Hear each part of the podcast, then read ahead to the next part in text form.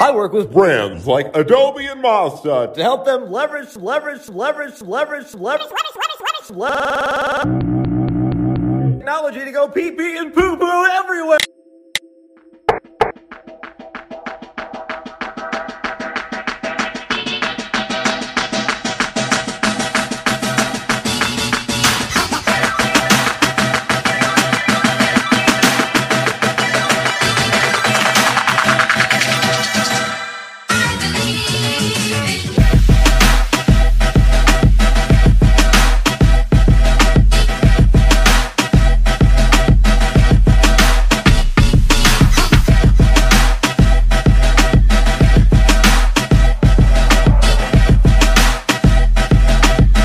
Good morning, once again, end users. You're hearing me in stereo now, and it's just me again.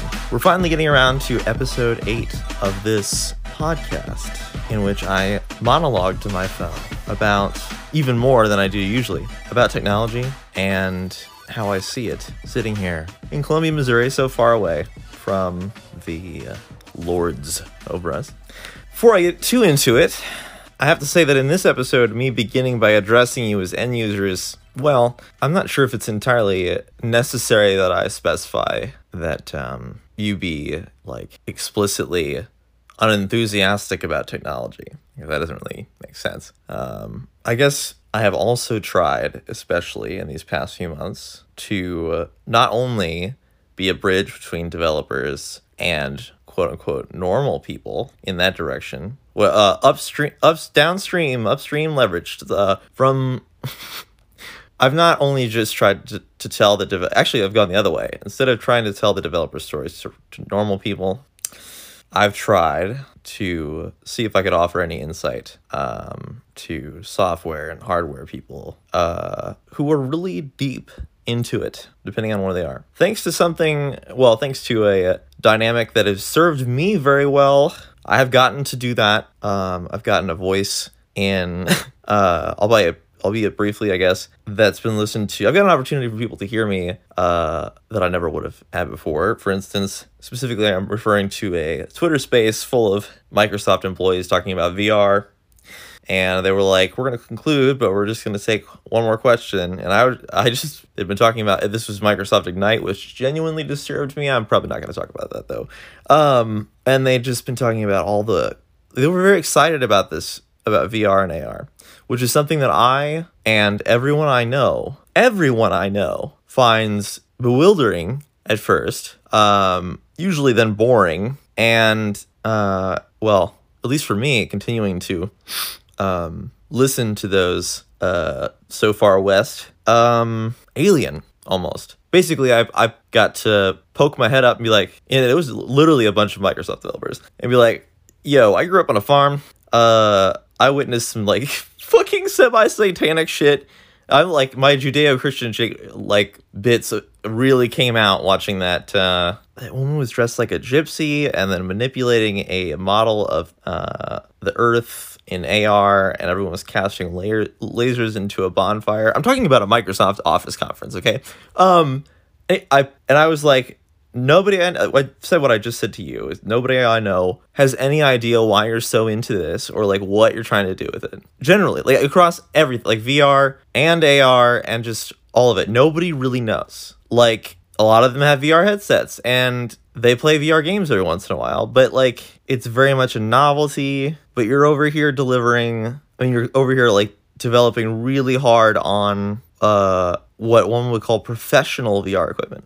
Okay, so that was, and someone immediately, a Microsoft developer, and I've forgotten his name. I of course, I've uh, he's on a list somewhere, but I can't remember which one. Um, he didn't say he didn't act like I was a yokel or anything. He immediately was like, "Yeah, I mean, we're basically just contending with the idea that we're never going back to the office ever again." And all I can tell you is that for whatever reason, having a virtual space for reduces fatigue in collaboration. And that was legitimately the first time I'd ever gotten an answer to that question that made sense. so, that being said, I mean, it's not like I was like, oh, okay, I want it now. But, like, you know, um, that does make sense. I, I think it's uh, probably not what I would be focusing on right now as a Microsoft employee. Um, in fact, if I was, well, if I was leadership at Microsoft, um, I don't know, we all have one of these that's kind of a joke, but File Explorer, there is a new one. You can get it now. It's in beta. It has been for years available. It's been it's like at least 2019, but I, I can't verify that. Uh, I, I promised though I was using it. Um, I don't really like it because, uh, well, I won't get into that. It's not really important, but like, and that's the thing is, uh, having gone really deep into the iOS community in the past few months, which you wouldn't know if for whatever reason you're only you are consuming this in the future as some sort of uh artifact. Well, I'll try to I'll try to optimize for you too. Um, let me let me do my summary of this. Actually, no. Before I do the summary, I'm sorry. Why I didn't follow you back on Twitter? That's the whole fucking thing. Uh, there's a follow limit on Twitter. As in, if you follow enough people on one account, eventually, depending on uh, some parameters that that they have actually documented, but they were, did not used to be documented anywhere. Uh, at least they weren't when I hit the limit.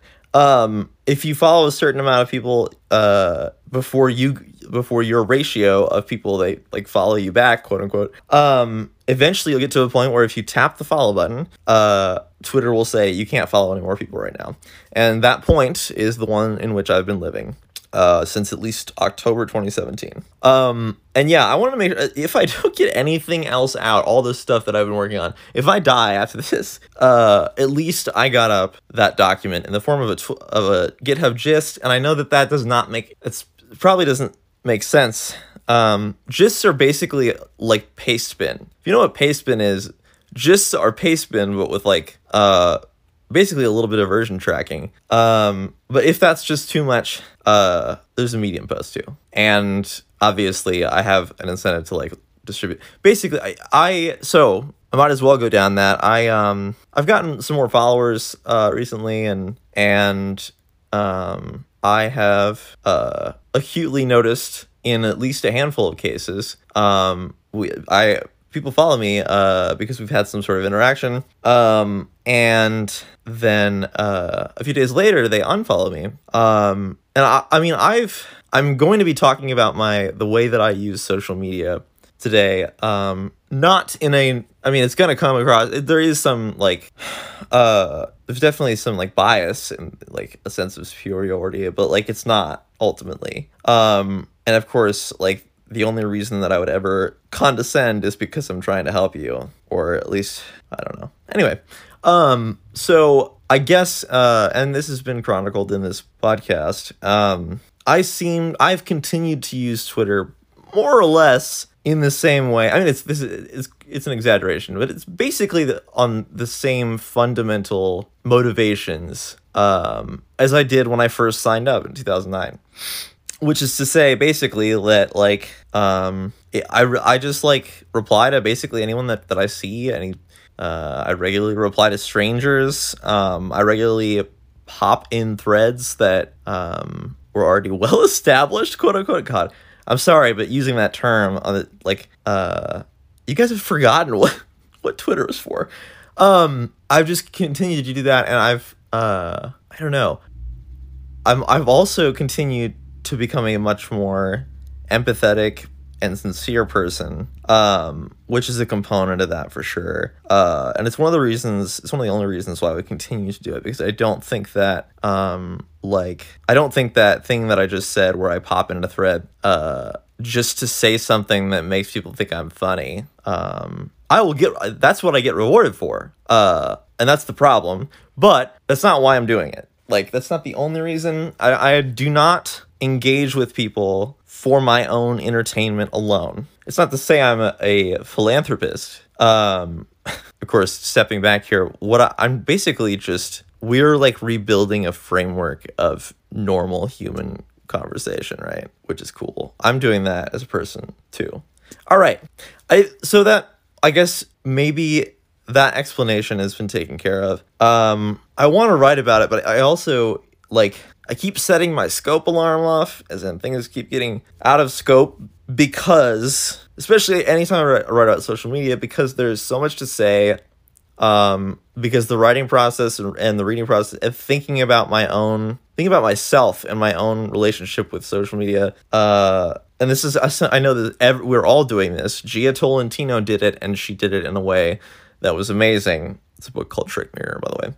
She's already done it, so why am I doing it? Uh, well, um, I'm trying to just figure out how to have my own communication skills, which I feel are incredibly inadequate, basically. Uh, and yet I encounter just regardless of, of like the actual truth in in the amount of people that I encounter that have um, big blind spots when it comes to communication. See, I'm going off the scope anyway. Again, I don't know. I'm trying to figure. I don't know, man. That's something I also I, I know that I, I have a tone of uh, confidence, I guess. Um, and that's definitely a like a pride thing for sure. But I also realized that uh, I mean I think I've been more and more sincerely emotional or since like transparent, sincere, expressive of how I feel about these things. Um, like vastly more expressive than I used to be, or maybe I always was someone who was moody about them. I don't know. That's also been casted out. Basically, I if it, I want to express to you that um I am just trying to figure out anything.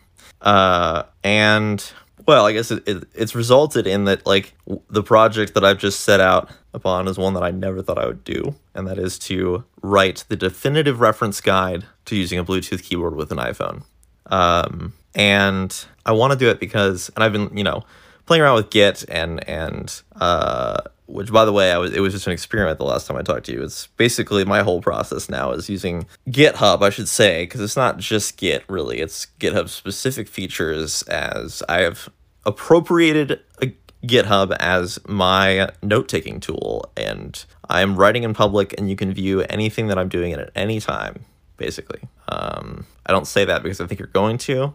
I say that because you really should reconsider how little people give a fuck about what you're doing. Those of you that are worried.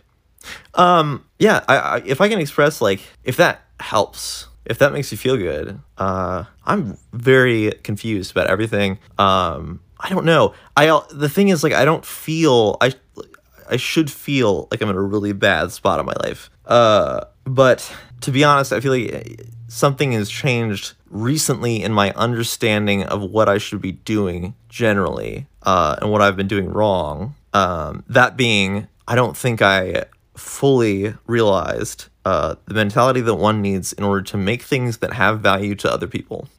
And that that's what I've wanted to do all along, but yet, uh, whether it be my privileged upbringing or this bull bear society, that's something I've been heard, I've just heard in the past few days. Um, I some sort of there was some sort of block in my understanding of how to produce things of value to other people, and I think it had something to do with like, uh, and this is as much my fault as it, as it is anyone else, but like, uh, and and of tremendous privilege, but being told that I was special and I could do anything I wanted as a kid. Um, and I mean, I was smart in in a very specific way, uh, actually, in that this might be telling. Uh, the only documented way in which I am a genius is in my ability to um, use what what what we call then context clues in order to understand um, the definition of a word, for instance. Uh, but the thing about that is, is what that's really saying is that I'm good at making it. I'm good at guessing, and I don't want to guess anymore, and I don't want to uh, suppose anymore because supposition, even if it is from someone who is um, off the charts at it, that's like the, that's like the last thing that I want to be off the charts on. I want I uh, like a fundamental shift in my life has been uh, I believe that I could glance over the details because they were for the people the, the neckbeards, the people like the nerds. Those are the, the detail people. Um, and that's just not true. Or at least I don't want it to be true anymore. I like I guess I used to find little things bleak, but I found that this is actually very topical. And yes, this is going to be very much a abstract one of these because uh, it's also going to be very detailed uh, because I've been doing detailed things, but they've added up to, to some very abstract um, changes. Um, now I, f- I keep finding little corners, little projects on GitHub, uh, like that spark joy. I don't know why. I don't know why it suddenly does. It may be because, I mean, I think that like the suggestion that people around me is like, man, you really are lonely. But that's the thing. I don't. I it, I'm not. Um, I'm moving very slowly, but like I feel like I've sincerely communicated more in the past six months than I have ever. And it's hard. Uh, it's frustrating, and it's and it's um like especially because I confuse. I've been confusing a lot of people. Um, I think. Uh, I don't know. Since being sincere, I've found, uh, if anything, people people don't get it. It's like they that's a blockage to communication, which I understand. But yeah, um, the new sincerity, uh, creative wellness. I've used that on this podcast before. That is not happening, by the way. I I should say, while I have been um, much more healthy in my social interactions, um, I I've struggled to stay on task. Um, and I want to say it's because of that. Some blockage has been removed, and all of a sudden, all the little detailed things that I ignored, and I was like, literally seemed insufferable to me. Like, I mean, just even like basic math. Um, all of a sudden, like I'm actually experiencing true nerddom. I think, uh, and it's not a replacement for genuine long long term um, organic wants, but uh, it's very it's very therapeutic, and I under I finally understand why. Um, and I hope, I guess, I would ask that even though I shit on you, nerds, makers, engineers, neckbeards, even though I shit on you relentlessly, I'm still gonna ask you to bear with me um, why? Uh, learn why I was such an idiot. But uh, and yeah, I'm gonna take your spaces. But I paid for my GitHub repo, you know. So yeah, okay. We're gonna. I'm gonna focus on something specific here. Let me reframe.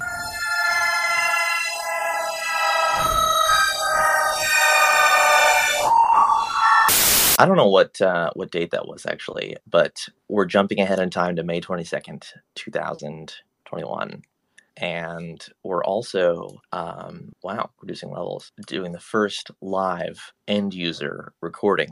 Naturally it would be uncouth if this podcast were to feature anyone but myself monologuing. So by live i simply mean that i'm sitting in a twitter space with just myself and i. Um, and uh, I, th- I, I hopped off before by saying let me reframe. Um, so i want to i want to address these uh, assumptions about social media use that i whipped up. I should have begun with them. Actually i don't even remember remember if i wrote them down um, they're actually on the one document that i do not have pulled up. That's fine. Who are you anyway? Uh, oh no they're here. They're here. I don't want to i guess i should just read them out.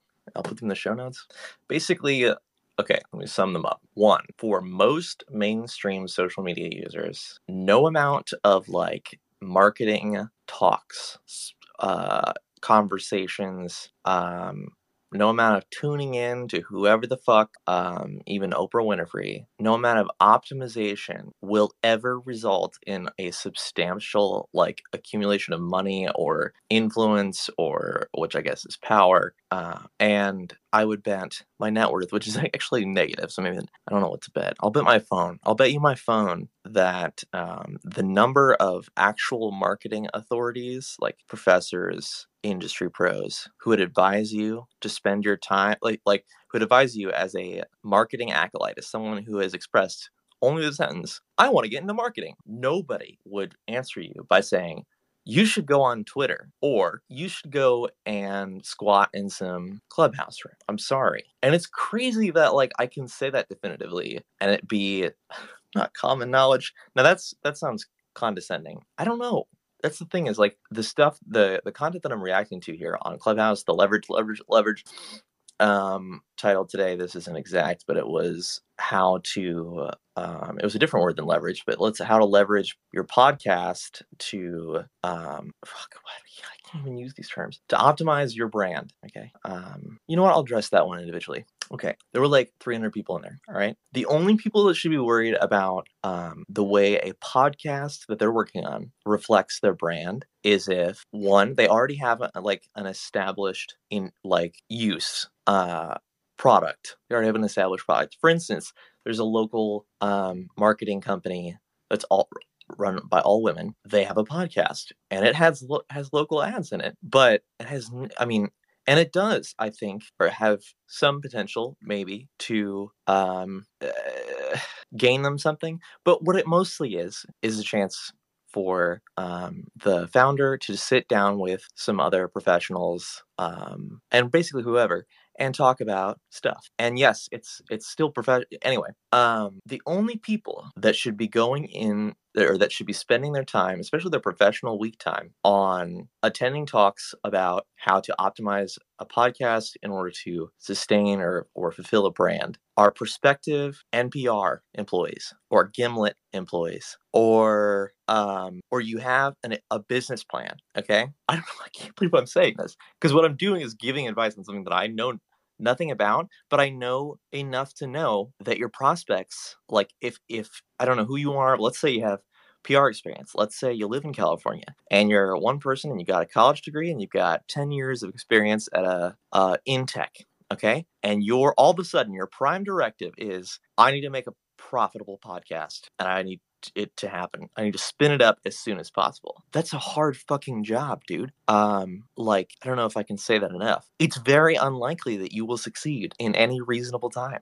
Um, an example, you know what? This is a good time to use an example. Matt Farah, this at the Smoking Tire. I watched him when he was just a camcorder, making uh, like he was showing up to to random car events in like 2007 6 um, now he has a profitable media business auto media business um, notably, a second business that has nothing to do with media at all.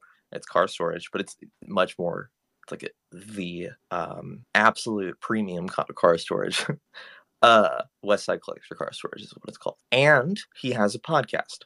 And that podcast is routinely in the top five automotive podcasts uh, in any aggregator that uh, you might find. And it has been for longer than most of those aggregators have been op- in operation. Seven years, five years, ten years. The Smoking Tire podcast, um, and it is largely dudes shooting the shit. And I would almost like I bet they make a substantial amount of their income on that podcast. Mostly because if I know Matt, and I should, uh, I've been reading and listening to him. I uh, like, I mean, as long as I've been on the internet, basically. Um, and like the only reason that he would continue to invest as much as he has in the, in the, the Tire podcast um, is that it, is it's definitely got to be a profitable business. How long did it take? I mean, they're they stopped counting a long time ago. It's literally like fifteen hundred episodes or something. Um, and I mean, he has like fucking Joe Rogan and Jerry Seinfeld. He's been on Joe Rogan, and Jerry Seinfeld, and whatever. Matt Farah, like there was maybe some luck, but like I don't know anyone else who hustles as much. And that's the thing we talk about hustle, right? But like none of that hustle was ever sitting in a conference call. Um you know i guess i should ask matt but that would be an interesting conversation. My first two one-on-one conversation with matt farah a hero of mine. I'm sure it would be on that subject of how to get there anyway. They talk about it all the time. Anyway number one that's basically it. It's social media. Twitter Clubhouse is certainly is like far, far, far from the first place you should be investing your time if you want to um, proceed, if you want to become a marketing professional. Two, I didn't word this very well. I did not revise it at all, by the way, which is kind of cool. Uh, it's pretty good for that. Those Twitter was designed upon certain frameworks with certain rules which form quantifiable formulae where they are dependent upon a user's choice methodology to produce results, which we have indeed become more adept at predicting with study over time. It was not created as a game to be won perhaps most importantly, the prize, quote unquote, of quote unquote winning in the sense held by those who resist this assumption, uh, notoriety, influence, relevance, has continued to prove ultimately worthless or worse time and time again throughout the very short history of the cultural element as it exists today. Okay, there are there are people. Let's accept the term influencer as um, important, relevant to modern times. Let's accept it as an industry. Even think of your top 20 influencers that come to mind um, that have any longevity. Okay. So not uh, not someone who I don't know blew up on TikTok for six months. That's okay. I'm saying, God, I'm sounding old because I don't actually know. I've never seen a case. So let me just redact that. Um, some sort of longevity, some sort of stability in producing online content. They started from YouTube, basically, right? The vast majority of the people that you that come to mind.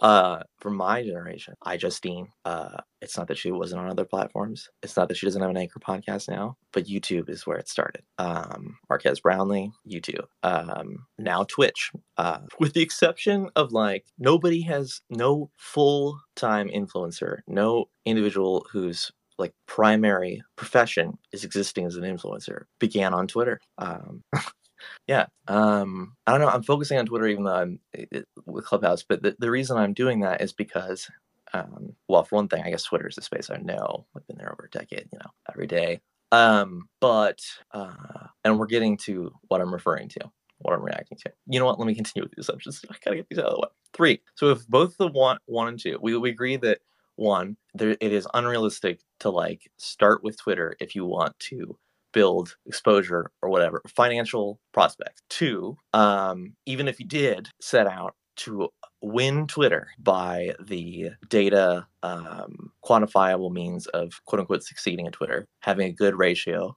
Your rewards for that um, are very little. I don't know. You could probably get like you could get a, a flash mob together or something equivalent. You can you can direct people, but like I mean, Elon Musk. Um, let's say like now it's not an example. Uh, I was gonna say if someone had somehow with only being a Twitter user, acquired the amount, the following that Elon Musk has, which is impossible. Even that, he can influence markets, but like no, because that's the thing. There's no capital. There's no capital in being a Twitter user.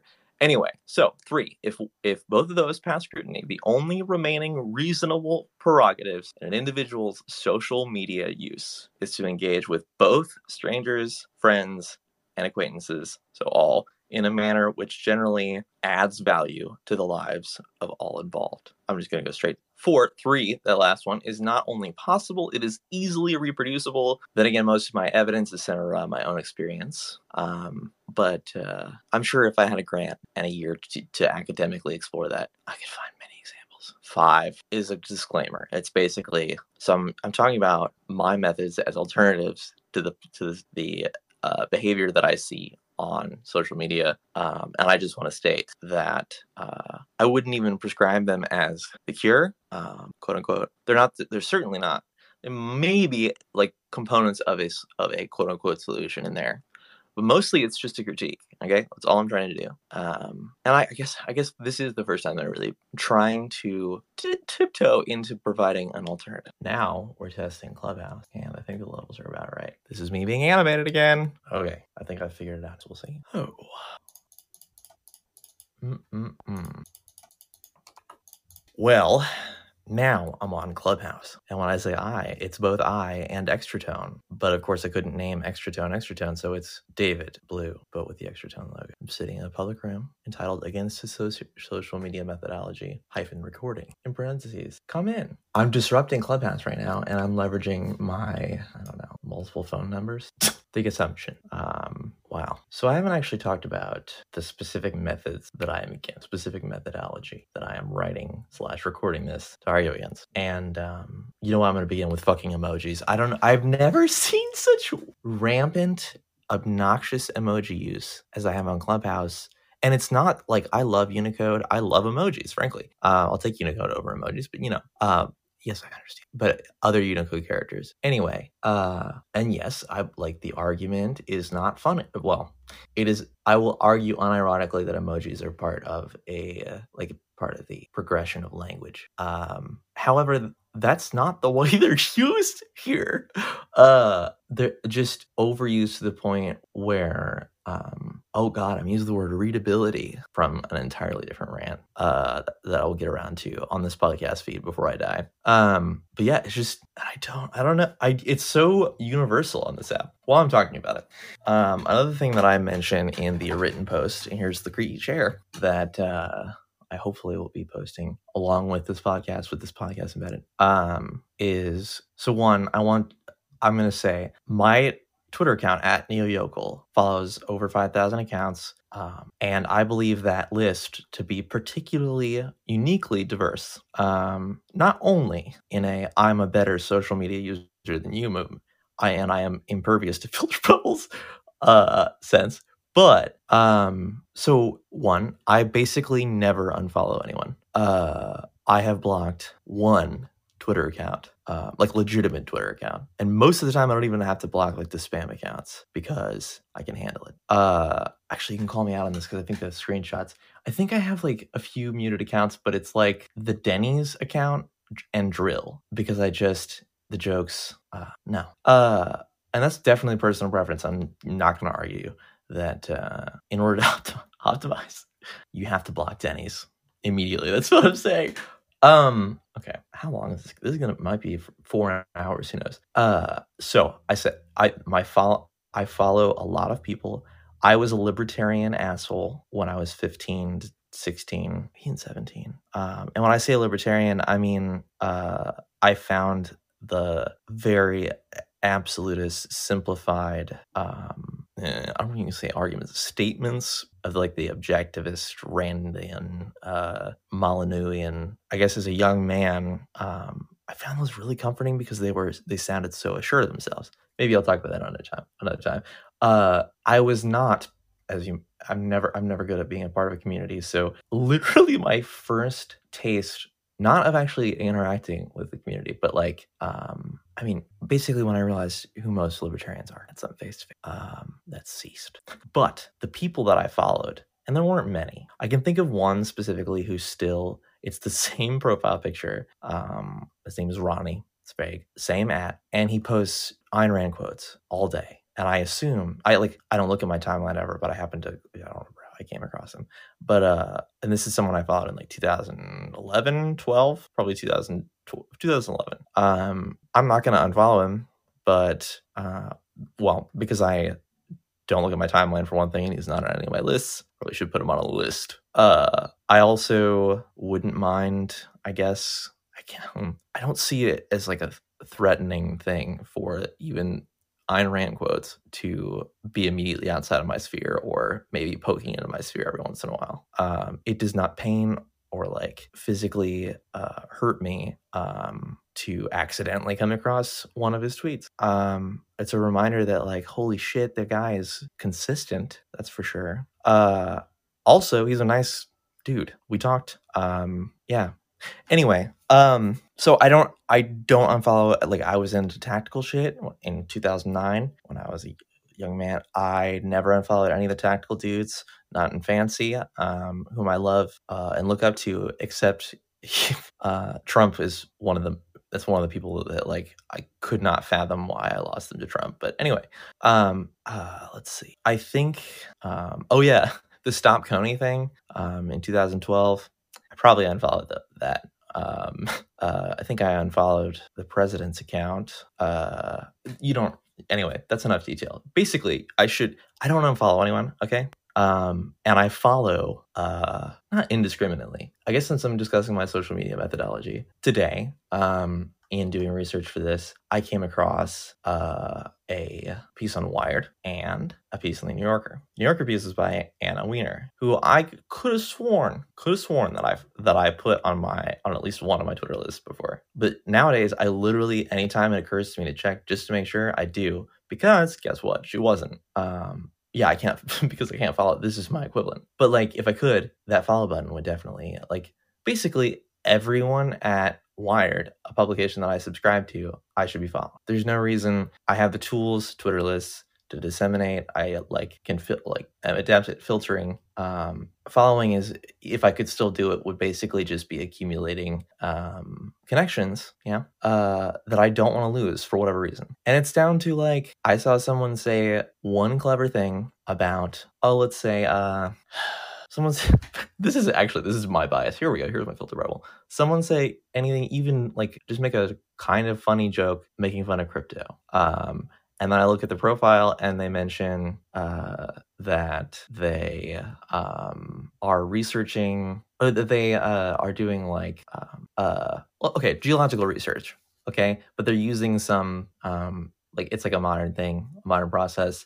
And they're working for a company that's owned by uh, John Deere. So that's pretty far out from most of the stuff that I seek out day to day. But that kind of thing is tantalizing. Like, I don't, what if I come back to that? What if I see that? So I probably put them, let's say they uh, are in the Midwest, I put them on my home Twitter list. And um, if they're like, God, this sounds awful uh, if they're if they appear to to be uh, maybe like not 100% heteronormative uh, or at least like there's a difference between being like just existing in heteronormativity and then being uncritical of it. Anyway if they're cool i'll put them on my the new twitter list whatever okay? Um this is one of my peeves which i probably should i should have split all this out into an outline but i'm not going to that i uh brings me to my view about thanking someone for following especially on twitch so on Twitch, um, you there's I don't know, there's two levels.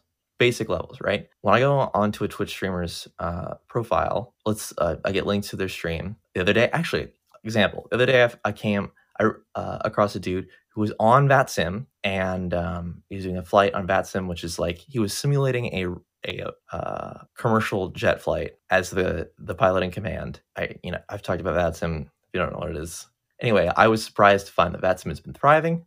Glad to find that VATSIM has been thriving. Um, I found this guy and like I landed when he he did the uh, cabin announcement to you know digital passengers and he made a point of speaking it aloud. And there was like 20 other people watching. Um, and it wasn't, I don't know, it wasn't a delusional man uh, enjoying a fantasy of being a commercial pilot.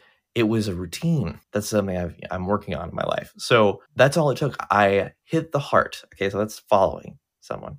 I'm gonna call it following. I'm not sure. Um, all that there's zero consequences unless there's a Twitch follow limit, which I may hit someday. Um, I didn't pay him. Um, at least for me, I maybe it's because I am not like well, uh, I am not like a even regular Twitter or Twitch user. I'm an intermittent Twitch user, but like um, all that means is he's gonna show up in a feed by default, and I can immediately remove him with like going through three menus. Okay, there is zero consequences to me hitting the heart button and putting him on my master list of social contacts. And yet, Twitch streamers feel the need to thank people for following them. And of course, like I'm not saying like fuck you for thanking me. Um I'm saying the stigma for God's sakes I wish it would go away. The like the pressure to thank people for just following. Now, if I had done the second level and subscribe and like right there pledged $10 a month, that makes sense. That's something to celebrate. But um and I, I'm not doing a very good job, but okay. I want you to see there's a connection between that threshold on Twitch between a free follow and a paid pledging subscriber. The delusion about that threshold, as if the follow like following is um, increases my chances of pledging by like 3000% it's probably something like 5% um, right that delusion now take that compared to podcasts okay um, let's say or well let's do we're doing the audio thing so podcasts that are listener supported with patreon or now itunes subscriptions i mean like thanking every single like if you could track down um the just someone who added their RSS your RSS feed to their aggregator, it'd be like tracking them down and like thanking them publicly for that. That's the. Now, again, if they became Patreon supporters, there's that is uh but like uh I don't know, maybe I'm not being insightful there, but I hope uh so I was how I follow people. We're getting back to or that was a big tangent. We're coming back. We're coming back. So my following list is pretty diverse, right? Um, but if I do a Twitter search for the root URL of Clubhouse, joinclubhouse.com in quotes live, and then select only people I follow. Um, it is literally the only people that I follow at 5,700 across uh, the auto journalism sphere. That's a big chunk.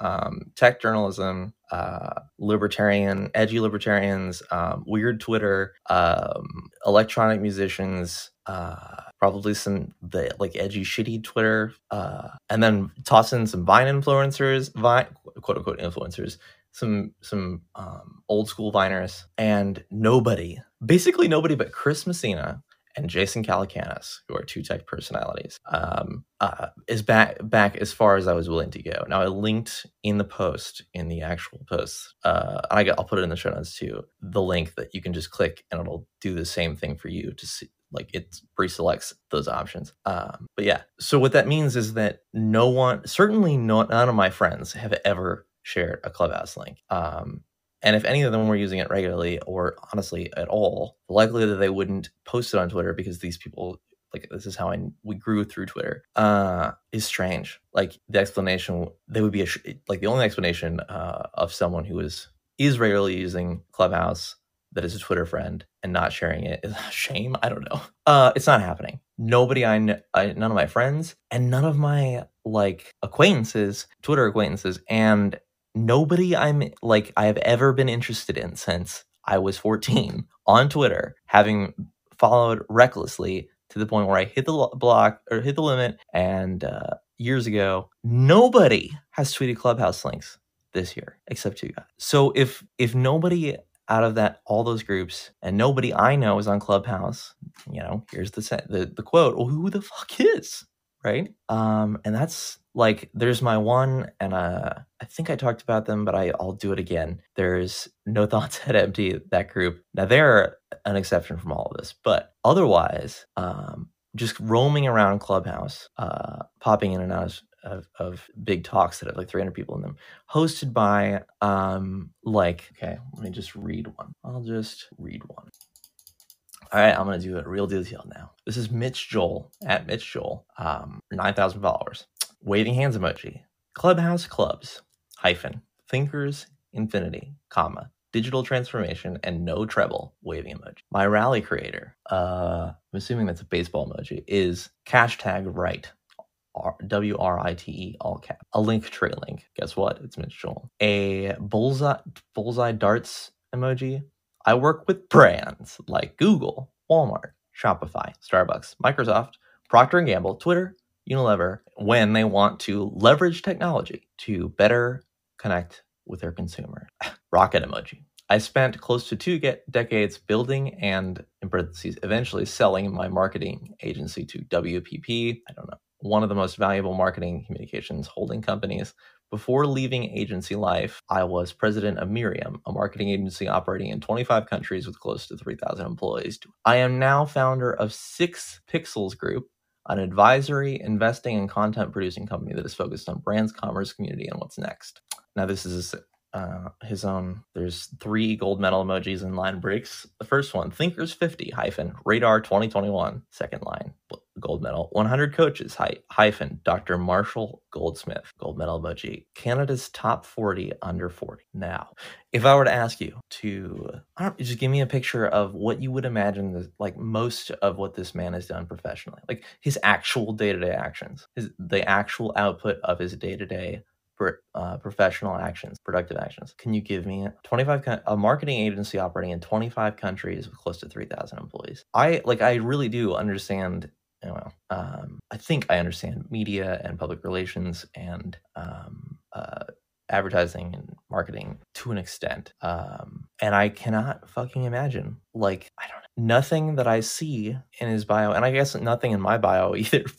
but like, if I had, if I had, t- were, were taking this much space in my bio, um, I would definitely want to talk about something like concrete that I actually produced, like a project that I was on, a project that I was on, even, but nothing specific. And I'm picking on Mitch. I'm sorry, Mitch. Um, I guess if by some ridiculous uh, coincidence you come across this someday, uh, hit me up and I will take it down. Maybe I should talk about that. Uh, do I have another example? Um, here's a, cl- a, an actual room. This is this is all from screen grabs, by the way, uh, that are on the post. It's from the same Apple Frames post, uh, the one that has the black Elon Musk screenshot. Um, I don't even. None of these room titles. Find Your North hyphen a creative's journey to self discovery. Um, this was at noon on weekday, I think. Uh, creating an ultra mindset discussions with ultra adventures. That's like a specific company, I'm assuming. Um, Sips and strategy with Brian Calhoun, 25 people. Um, holistic entrepreneur hyphen building your culture from startup club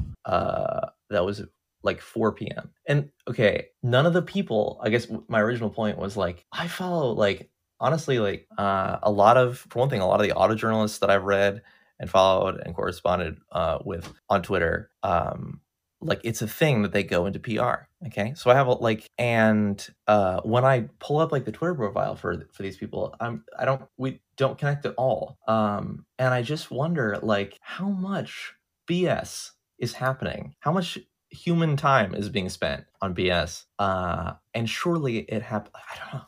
Like it has to be a clubhouse thing. Nowhere have I ever seen so much meaningless shit. And like I am not the type to tear into, but like literally where I've seen like so, or it's been so overwhelming, or I can't uh, find anything concrete, and yet everything I'm sifting through has got hundreds of people sitting listening. I understand that a lot of them are can be at work and listening, but like, and then the actual hosts talking. I'm rambling now. This is definitely rambling. I'm sorry. Um, but like just sitting and and doing like those exercises where it's like, okay, I'm gonna sit and I'm going to summarize the argument that, that person just made. And it, comes up empty every. Uh, you know what? I'm going to actually cite uh, the New Yorker feature on Clubhouse.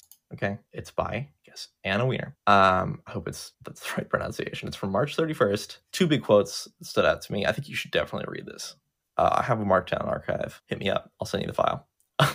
Quote, there was something pleasant about meandering from conversation to conversation as if I had walked into my own home to find a conference in full swing. But I also wondered, why did I let all these people into my house? Um, I would, I didn't particularly experience that sensation because like this stuff all feels very voluntary to me, but I have a privileged position to say that. Next quote, most important, the, uh, the punch, the kicker, the, uh, the home, the humzinger, home run. It is hard to shake the feeling that everyone in Clubhouse is selling something a company, a workshop, a show, a book, a brand. She's definitely onto something there, except honestly, if everyone was actually selling something, like as in like all of these rooms resulted in, so I've been saying all this and here's a uh, affiliate link to a book. That would be that would be better than what I'm talking about because that would at least reflect like a concrete like even if just even if it was the even if it was the Amway shit that I experienced where it's uh people um, giving out vague advice with like very like emotionally manipulative uh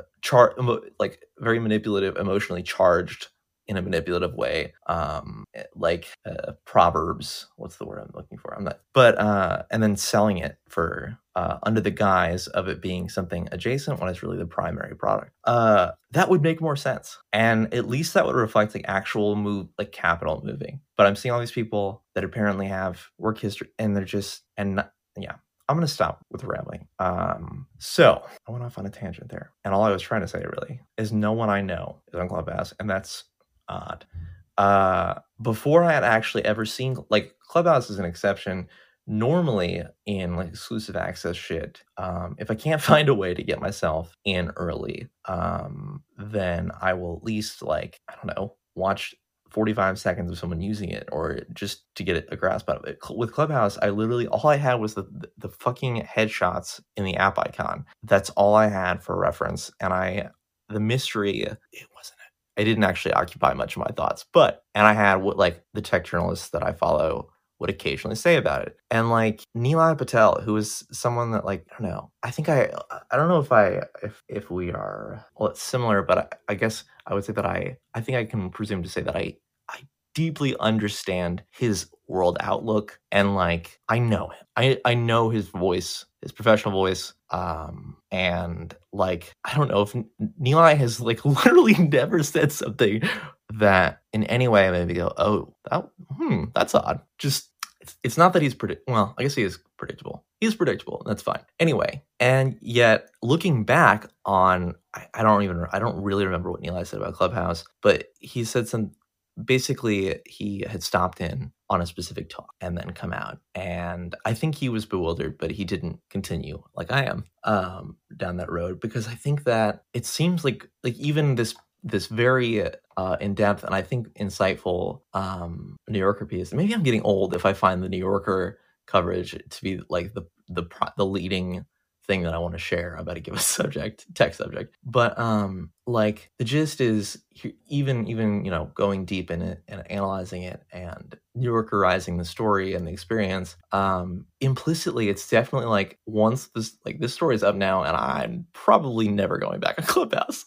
And that's like uh, I know that the usership is falling, and um, like I'm not Clubhouse is is not specifically is just the most alarmingly concentrated example of a, a phenomena that I'm it exists across social networks. Okay, so yeah, nobody I know follows or nobody I know uses Clubhouse. That was the gist. Um, and um, so yeah, let's do a nice split here uh, and um, move on to something else. No, let's move on to Twitter just because it's uh, on the on the same line, right? Going back to that first assumption that uh, like no matter what, no matter how you pl- strategize, no strat, no there is tw- there is no winning Twitter strat. Okay, um, and by that I mean if you like there is a strat that will produce results definitely um, that you could make a fake persona uh, attached to I don't know whatever like but like a real physical bot person image and you could break records in terms of how many followers you get um, and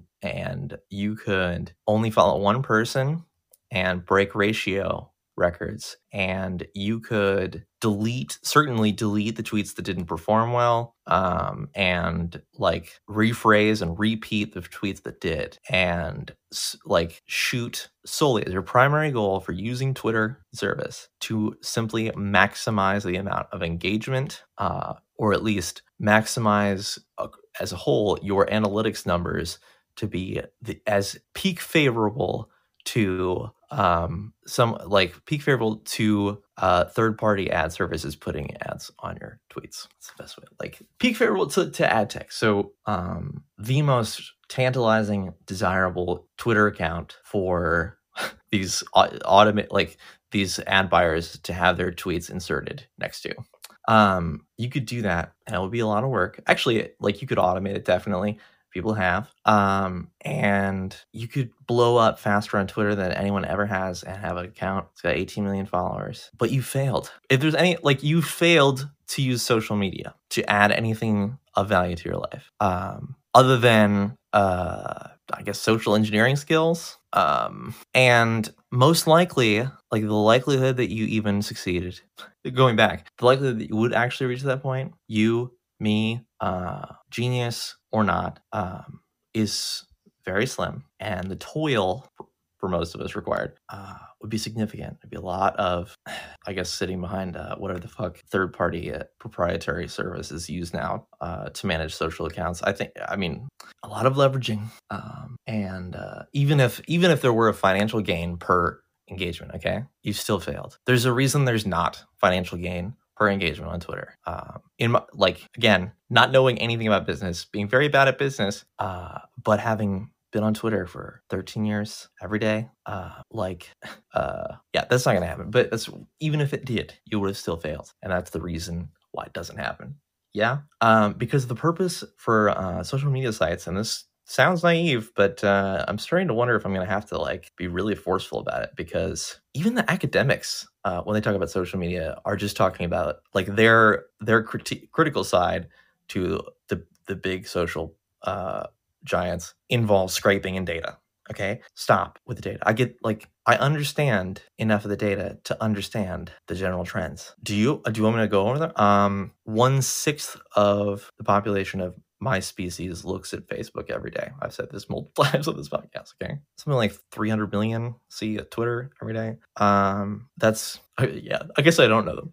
Uh, what can I tell you? There are places in the world that definitely should have better internet access that don't. Um, there are places in the world whose entire internet access has met, has become Facebook controlled. Um, there are places in the United States and certainly uh, fa- people in the United States who um, don't have internet access, largely because even the cheapest option to them um, is so much more than they would actually quote unquote need to do the most practical things that one does on the internet. Um, I guess it's considered awful now to have a three megabit per second down connection with like a 256 kilobit per second up if that's if you've got a reliable connection that does that uh you you can again reliability is the important thing but like you can still use most of the uh, infrastructural web just fine partially because like a lot of it's old and then the rest of it is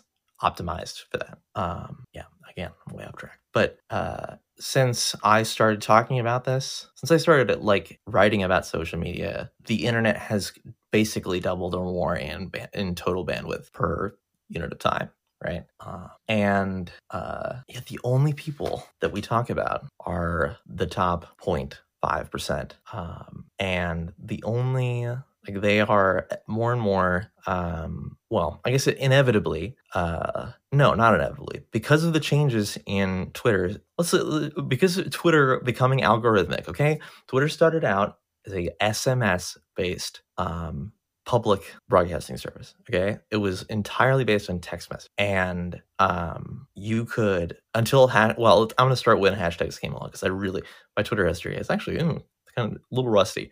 Uh, when hashtags came along, that was a means of searching for anyone talking about a specific subject, whether it be time uh, dependent or not. So um, hashtag uh, asteroid falling to Earth right now, this very second, or hashtag gardening. um, or hashtag asteroid gardening. Um, and when you search the hashtag, you would just find a linear timeline of people using that hashtag. Um, and uh, God, I'm trailing off here. There is inherent value in the chronological, the purely chronological, um, and uh, in the basically in the non-algorithmic. I mean, you, I mean, Mastodon is an example. Um, uh, somehow, uh, even though I neglect Mastodon, uh, I've managed to accumulate like 300 accounts that I follow. No, it's 500 accounts that I follow, but like only a few, like only 100 of those are active. Um, in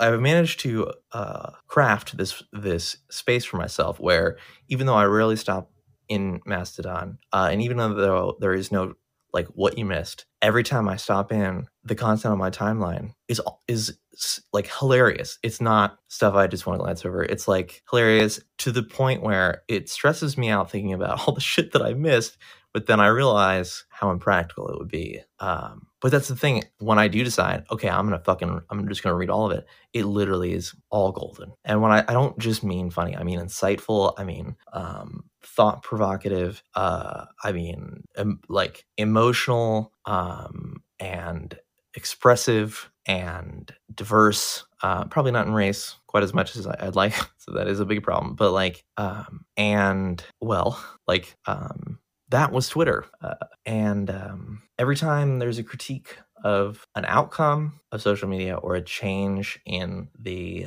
behavior as a whole on social media of, of users. Uh, the data is cited. Um, the uh, algorithm is scrutinized, and like the path that it, the path through the algorithm to the undesirable outcome is scrutinized over and over again by metamedia. Oh, uh, and then the solution is uh, abstractly always something algorithmic, especially coming from the from the companies who do actually have the problems themselves, we've let them do this. You know this already. You've heard that before. But like even from the uh, uh, like metamedia nonprofit uh, Nieman Lab, Columbia Journalism Review, uh, like even they just, I mean, Pew, Pew, nah, to Pew there, but like citing data um, is okay. Here, you want a solution to the problem, quote unquote, the problem. Turn it off. I've said that before. Either nationalize social media companies or split them up. Just nationalize them, okay? Um, enforce a 100% Facebook outage and say, Mark, no more delays. You have to turn it off. When you find the solution, that when you find a way to fix it, then you can turn it back on. Um, again rambling because what i wanted to talk about is users it's just so hard to talk about what i what i the core subject is people um under the delusion and i it comes it does not come from um, the the average. It doesn't come from the middle of the curve. Uh, people using social media under the delusion that they're working toward substantial financial gain. Um, that's the primary thing. And then adjacently, um, people designing their social media use in an ingenuine way, uh, an insincere way, regardless of, of what the actual persona is, whether it's, you know, nice, quote unquote, or uh, Nazi, uh, that would be a bad it would not be an effective tactic. Uh, um, but uh, like that is a fundamentally worth like pointless endeavor, especially on Twitter. Um, and I would go so far as to say audio content too. Um, have I said that in enough ways? Can we get through that? Now, let me let me look at my notes here. Um, here's a uh, by design or not, the ratio fundamentally disincentivizes discovery. Discovery is the word that I need to bring up. Discovery, comma, sincere exposure to new perspectives, and indeed most of what we constitute as quote human connection. Okay, so I think I've let's talk about solutions surrounding discovery specifically. I'm and I I really wanted to do I still want to do an essay truly celebrating Periscope. Um, God, I would love to to like interview. I would love to do a documentary, or at least the essay equivalent of a documentary, to interview lots of people. Um, I would love to do that. Maybe I just need to like, I don't know. I don't. I just don't know when that's gonna happen. I work so slowly, and I'm so sorry. Uh, but Periscope's magic is in that word, discovery, and that is not a feature of social media. It's a function of social media, and I would argue a like the most basic basal function of a service that is like that is connecting what uh, the platitudes connecting you c- connecting with others. Um, that's discovery. And Periscope, um, I think, was the most effective discovery mechanism uh, I've ever seen. And I'm going to describe it as if you have no idea what I'm talking about. Periscope was a video streaming app and a live video streaming app. And the magic feature that it had was a Google Maps or a Google Earth style globe, except without the topographical detail, um, that had little pins representing live broadcast. And you could spin that world around and at any time pull up your phone, open the app, spin that world around. I want to watch someone broadcasting live in um, well, anywhere Burma, uh, Kuwait, uh, Georgia, the country. Um, my I'm an American and I've never been outside the country, so I'm not. I want to stop before I exhaust my list. Uh, but anywhere, um, and you could pop in, and the way it was the last few years, not only could you start watching that person and then and start chatting with that person in text, um, if they had said it, and with just a few taps, you could start having a voice conversation with that person. Um, and yes, Periscope had a feature where you were like, so yeah, you would follow that person. I followed little. I think I followed basically everyone. Like the weirdest Periscope, like the like the most uncomfortable Periscope broadcast was, was one of the last three on the last night. I came like I had no idea that that like pornographic content existed on Periscope or the whole voyeur, voyeur thing. Uh, but I was like determined to um, just be in a, a, scope for the entire time. Uh, and I came across this one, and it was this dude, and like he was saying all sorts of sexual shit, and then he was like talking about like how he's gonna masturbate, or like the video was his face, but he's like I'm masturbating right now, and then the one that he like showed a very like a very specific uh flash of his his testicle bag, his scrotum. Uh, I think I still follow that dude. um, no, actually, that might be my line.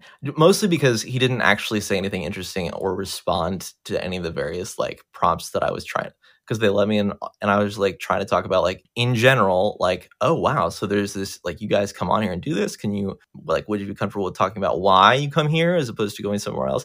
And like if I gotten any like actual um, conversation out of that, I would have followed him even though, like but um and like notifications were fucky. Uh, frankly, like I don't answer my phone calls, so I very, very rarely uh, would be in a situation where like some even the people that I that I was closest with on Periscope just randomly when they randomly started broadcasting and I got the notification that I would pop in. Um, I don't think that's what it was like. Honestly, I think the the that bit could have notifications could could have just not existed for Periscope, uh, and it could have just been the globe but maybe I'm really naive. No, no, like following definitely would have. But uh, anyway, like out of the thousands of users you follow, you maybe have notifications enabled for three. Um, and you can go back and watch them also for the broadcast. But um, Discovery like is the ultimate weapon against filter bubbles. Um, and I'm like I'm going to proceed, and I have actually uh,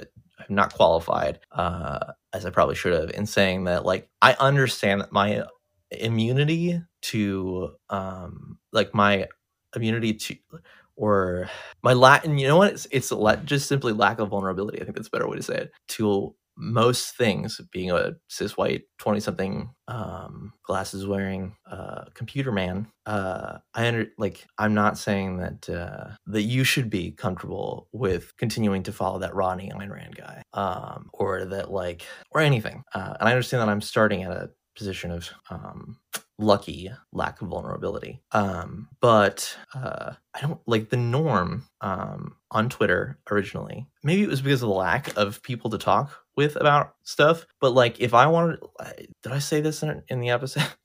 Think I tweeted on Twitter. This is my example. On early Twitter, let's say I just had the inkling, like, I wonder if anyone talks about Triumph motorcycles on Twitter. So I search hashtag Triumph, you know, and I find like one guy who extensive like regularly talks about and hashtags his triumph. Um and i click on that profile and his bio begins with like i'm a motorcycle dude uh motorsports dude and then there's a divide or maybe not and then it's god fearing uh, america first uh pro life or whatever um even some more of the like I guess pro military, pro cop, whatever. Uh, well, if it was the only fucking guy talking about triumphs and I wanted to talk about triumphs with someone, I'm gonna add him, cold at him, reply to, to a picture of his bike and be like, dude, where did you get those fenders? And here's the thing, okay? He can respond to that question and have a conversation about Triumph motorcycles without ever mentioning abortion, okay? Um, I'm, talking I'm talking to you like an infant. I'm sorry, but uh, I'm also talking to myself too. But like, um, so I, I don't understand, and I don't. It's it's not just things were better back in the good old days. It was literally like that was. Isn't that what we're all here for? We are not here to leverage uh, our likes ratio to get more followers to leverage more. Um, Twitter is just like specifically such an end, just not an end in and of itself that it makes it. But like we're if there's any fucking rational reason to to open the Twitter app ever, it's to add value to your life, add value to, to someone else's life, and uh, and I mean I don't mean that in the I'm giving you money or advice even or um, I don't know nudes. It could be as simple as, man, uh, I haven't talked to like had anybody to talk to about Triumph motorcycles from the '70s in a long time, and this dude regularly replies, and I probably would hate him, and like we could not hang out for very long. We could only hang out in the garage. But you know what? If all you ever talk about is Triumphs, you can continue that social connection. You can follow each other. And he might even tweet shit like like really awful bigoted shit. Um and you know what? You have tools to, I don't know, maybe he's when he's on a rant, maybe during the whole Trump presidency, you mute him. Uh, he might notice, probably won't. And then when the Trump presidency is over, you unmute him and see where he's at. And guess what? He's um like just cashed in his fucking retirement and bought a uh a, a super bike and you like immediately upon seeing his new purchase need to talk him down because you realize that he is out of he has lost perspective and bought something that he cannot handle to ride and be like, bro, resume the conversation after eight years. Uh, Charles, dude, you know I love bikes. You know I love that thing. But you you don't. No, that's not correct. It's not what's going to bring you the most enjoyment. You need to step back like three tiers and never talk about abortions. Um, this is not an original. This is a, anyway. Um, oh, by the way, like I should also note that like uh, I'm trying to be transparent about basically everything. So you can see uh, all of my notes, work, voice notes as it happens because of the GitHub repository. And I'm finding ever new avenues of stuff to shove in there. Um, but uh, I'm trying to be as candid as possible at my social media use. But there, like, there are dynamics and happenings and mistakes that I made in the past which I uh, do not uh, have the right to share willy nilly because of other parties involved. Uh, but I've done some really stupid shit, by the way. Still do stupid shit. Uh, most of what I remember, uh, a lot of the stupid shit that I've done has contributed to all the things, all the dynamics that I've ranted about up to this point. I had an account. Um, I'm gonna put in a pause here.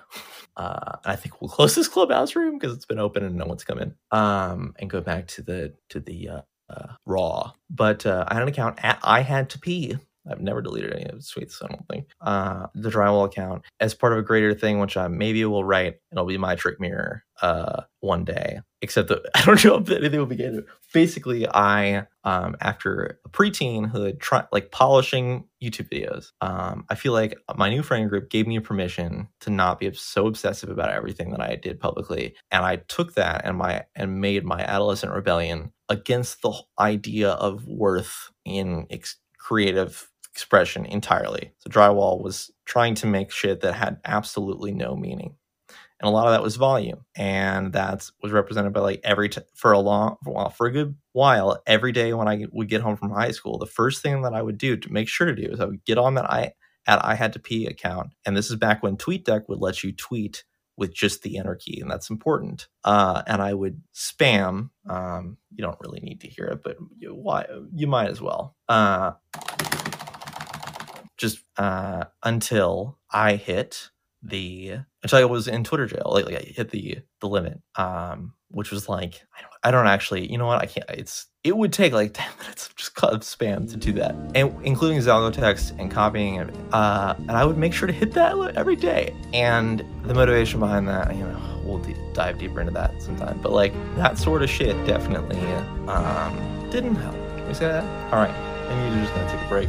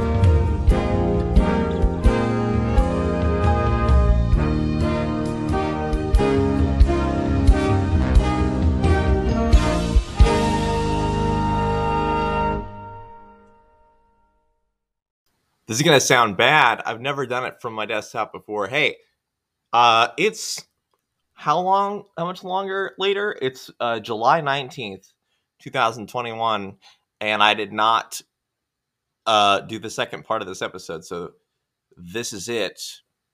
There's a lot more to say on this subject, but right now, what's on the site, what's on Bilge.world is uh, my Mastodon app guide, which is positive. And I don't want to leave you without something to soar to. So I'm going to actually use Anchor's editor here and throw in a track, okay? Um, fuck you, Spotify. I'll, I'll, you'll hear from me soon now. Um, Bilge.world. And